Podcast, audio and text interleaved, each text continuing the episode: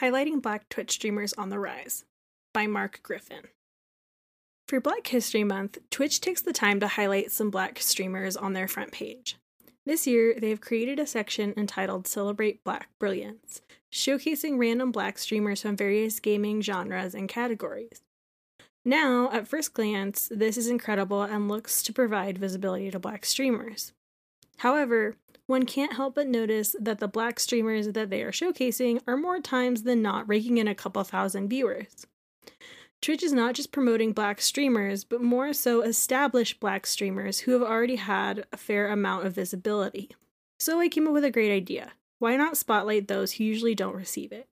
So, to celebrate black brilliance that you may not know exists, I have interviewed two streamers who I genuinely feel deserve more attention for the work they do as streamers, the goals they have, and above all, the people they are. Black Streamer Spotlight, Pink Giratina. Mark. So tell me a bit about yourself as a person and gamer. What is the origin story of P- Pink Giratina? And for bonus points, who is your favorite video game character of all time? Pink Giratina. Well, my name is Shanice. I'm 20 years old and I'm from the Virgin Islands, the portion that is operated and owned by the United States. At around the age of 17, I moved to Atlanta, Georgia, and shortly after, I began attending Clayton University. I managed to do a year of university before COVID came and shut things down. So, as of right now, my college aspirations are on the back burner as I focus on my YouTube and Twitch streams. I was always super interested in gaming, even as a little girl. My dad is a mechanic, so I had a lot of need for speed games. Fun fact because of this, I ended up learning so much about automobiles, so now I have all this knowledge about the ins and outs of cars. But, anyways, one of my first consoles slash handhelds was the Game Boy Advance, and I had Pokemon. The impact of gaming on my life was felt years later when I received a Nintendo DS Lite for Christmas in 2007. I had Pokemon Platinum, and that changed my life for sure. It's my favorite Pokemon game to this day. That's what inspired my Twitch and YouTube name, Pink Giratina. And wow, my favorite video game character of all time? Wow, that's a good question. I have two actually. I would say Bayonetta, and then, hmm, well, I've been playing a lot of Apex Legends on stream lately, and my main is Loba. I love her. Bayonetta also inspired Loba, so you can see what I look for in a favorite character. M. Yeah, I would say strong women. PG. Exactly. Strong, sassy, and confident women. I resonate with these characters as I aspire to carry myself the same way in real life and streaming.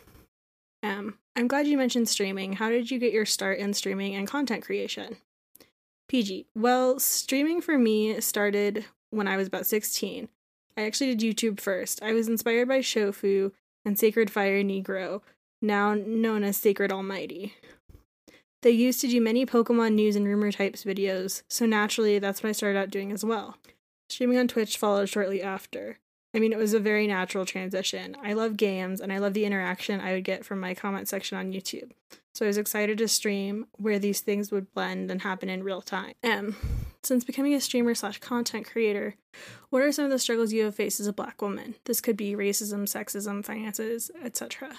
PG. See, I know that racism and sexism exist and it's always there, but I don't feed into that negativity. I can't allow myself to do that.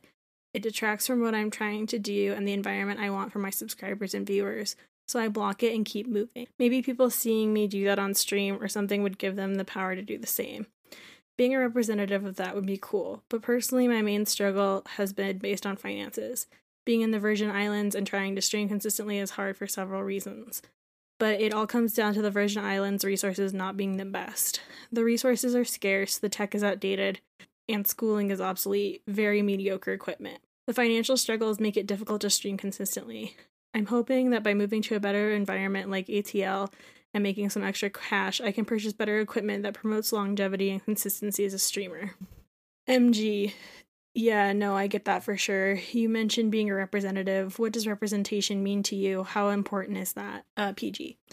Oh, representation is critical to me, you know. Representation is something that matters, especially in gaming, because you get to see yourself in games, streams, and various spaces that maybe you never thought of before. For me, being a black woman from the Caribbean, there's not too many characters who fall in that realm of identification, that community. When I say I'm from the Caribbean regarding the Virgin Islands, people automatically assume I mean Jamaica or Puerto Rico or something like that. I feel like having more representation from the Caribbean community could change that. The closest thing to a big time level example of representation that I can identify within the past couple of years is Spider Man Miles Morales. Having something like that for people who come from the Virgin Islands would be great. I champion my identities with my platform, whether it be black, woman, or the Caribbean. Your identity matters and your voice matters. There is power in that. MG, well said. One last question. Could you let the good folks at Uppercut and beyond know what your schedule is looking like for streaming and content creation? PG, of course. I stream almost every day of the week, but to be more specific, I stream on YouTube on Mondays and Fridays, and I'm on Twitch on Tuesdays and Saturdays. I usually don't stream on Sundays, but I'll let people know via Twitter and my Discord if I do. Right now, I maintain a viewership of around 5 to 15 people as we try to find a sense of consistency in my streaming schedule. Since I'm an official Twitch ambassador for Pokemon Masters and Ninjala, you can expect to see those games. As I mentioned earlier, I have been streaming a lot of Apex Legends, as I want to get better at that game and become a member of that streaming community. Be sure to check out her YouTube and Twitch channels. Streamer Spotlight, Data Dave. Mark Griffin. Nice to have you, Dave. Please go ahead and introduce yourself and explain your origin story, how you got into gaming. Data Dave. Alright. Cool. My name is David Cherry, aka Data Dave. I was born on the south side of Chicago, and when I was 13 years old, I moved to Atlanta, Georgia. I first got into gaming with the OG Game Boy and Gen 1 Pokemon. My first console had to be the Sega Genesis. I remember being young and playing ToeJam and Earl with my aunt. We were determined to beat that game, lol, and once we did, my aunt looked at me and said, This is your game now. The Genesis is all yours. Pretty cool way of getting my first console.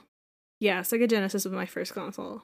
And actually, going back to Pokemon, once I started streaming, I was streaming Pokemon, and that's what got me my consistent following. That and Final Fantasy XIV are sort of what I'm known for.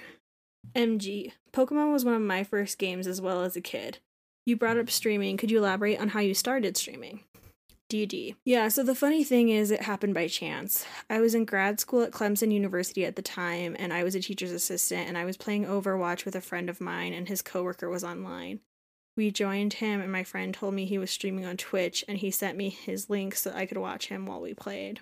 At the time, I had no idea what Twitch was. I heard about it maybe once or twice, but I hadn't been on the site. So I watched my friend's coworker play and interact with the chat, which blew me away. The most beautiful part about it was how engaged he was with his chat.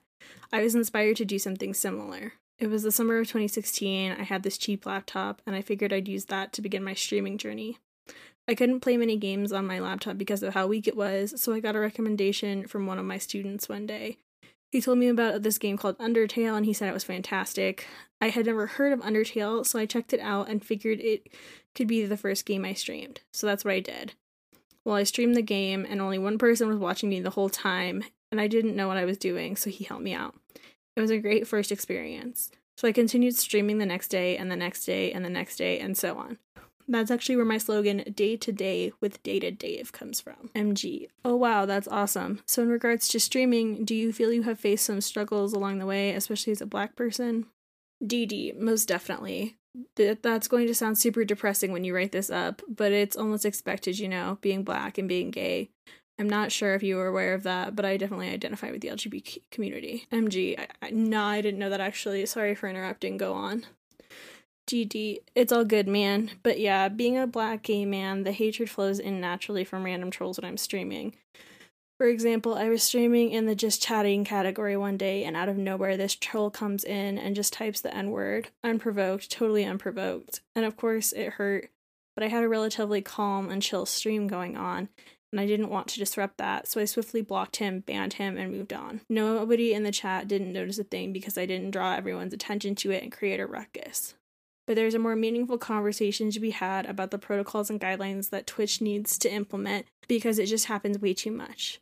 While we are on this topic, I feel that Twitch doing the Black Excellence category on the front page is cool, but it's not enough, honestly. It provides visibility to select channels, but it's not enough. Black Excellence exists in February, yes, but it also exists in January, March, April, and so on and so on. I just wish that this energy existed for us when it wasn't February. It always makes me feel like when February is gone, will you still care? MG, great answer. So, with that, why does representation matter so much to you? And is there an example you can give me showing how having representation helped or could have helped? Dee, thanks, man. Representation is my whole thing, honestly. My channel suffers from visibility issues, so I understand firsthand how much impact is made when people can see someone who looks like them and can't see that person, especially in gaming. Certain things happen in our black experiences that differ from those of someone who is white, or in the gay experience that differs from one that is straight. This would help eradicate racist dialogue in movies, sexist office rhetoric, etc. For example, since the pandemic started, I had some free time and decided to go further into voice acting you know, I got a coach and started practicing to get better and nail down some gigs. But in doing my research on these various voice acting companies and agencies, I noticed a glaring weakness in their staffing. There were a lot of white people, even when voicing the black characters. It's those moments where representation could most definitely go a long way, especially in showing that people from these minority communities can do it too, whatever it may be. I utilize my platform as a streamer to spread this word every day just by being myself unapologetically. I belong to a stream team called the Rainbow Arcade that houses LGBT streamers, and it's a community that sticks together. I'm proud to be who I am. MG, beautiful stuff. I honestly couldn't agree more. The impact of seeing yourself in those spaces that you one day want to be in can go a long way for sure. I'm glad that I got to spotlight you for this. Very insightful. Go ahead and tell the folks over at Uppercut Crit what they can expect from your stream regarding games and your schedule. DD.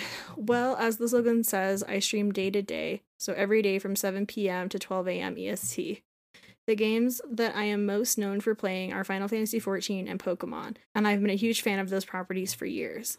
We play a lot of Nintendo on our channel in general, and actually, right now, we're playing Super Mario World strictly with voice commands. I use voice attack software with Super Mario World. It turns the classic game into a puzzle game almost. I love finding new ways to play classic games, which has definitely got my attention. We just beat the first world using voice commands only, so it's going well so far. I don't want to jinx it. And you can find my portfolio for voice acting and a link to my Twitch channel on my website, datadave.tv. MG, thanks for doing this interview, man. I thoroughly appreciate it. DD, no thank you, man. It was an honor. Thank you. Check out Data Dave on Twitch every day from 7 p.m. EST to 12 a.m. EST. Happy Black History always.